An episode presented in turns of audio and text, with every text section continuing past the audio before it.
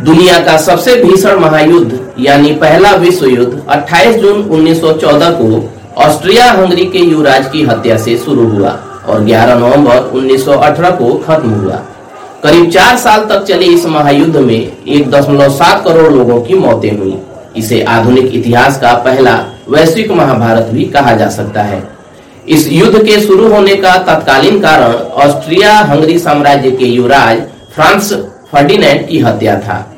28 जून 1914 को फर्डिनेंड अपनी पत्नी सोफी के साथ बोस्निया के दौरे पर थे, जहाँ उनकी हत्या हुई थी। इस हत्या से ऑस्ट्रिया का राजघराना बौखला गया और उसे हत्या में सर्बिया की साजिश लग रही थी। ऑस्ट्रिया हंगरी के सम्राट फ्रांस योजेफ ने 28 जुलाई 1914 को सर्बिया के खिलाफ युद्ध की घोषणा की। इस महायुद्ध में लाखों भारतीय सैनिक ब्रिटेन की ओर से लड़े। पहले विश्व युद्ध वाले दिनों में मिडिल ईस्ट भेजे गए भारतीय सैनिकों में से 60 प्रतिशत मेसोपोटामिया, आज के वर्तमान इराक में और 10 प्रतिशत मिस्र और फिलिस्तीन में लड़े। इन देशों में वे लड़ाई से ज़्यादा बीमारियों से मारे गए।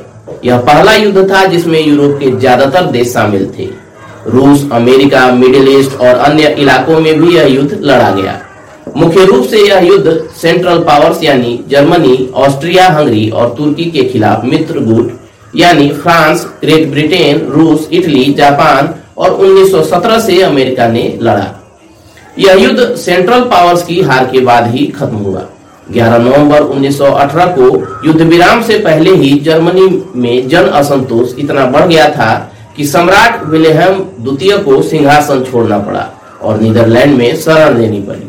चलिए दोस्तों, आज के इस वीडियो में इतना ही। मिलते हैं अगले वीडियो में। तब तक keep searching for knowledge and try to be a kind person and most important please be mask and follow Covid nineteen guidelines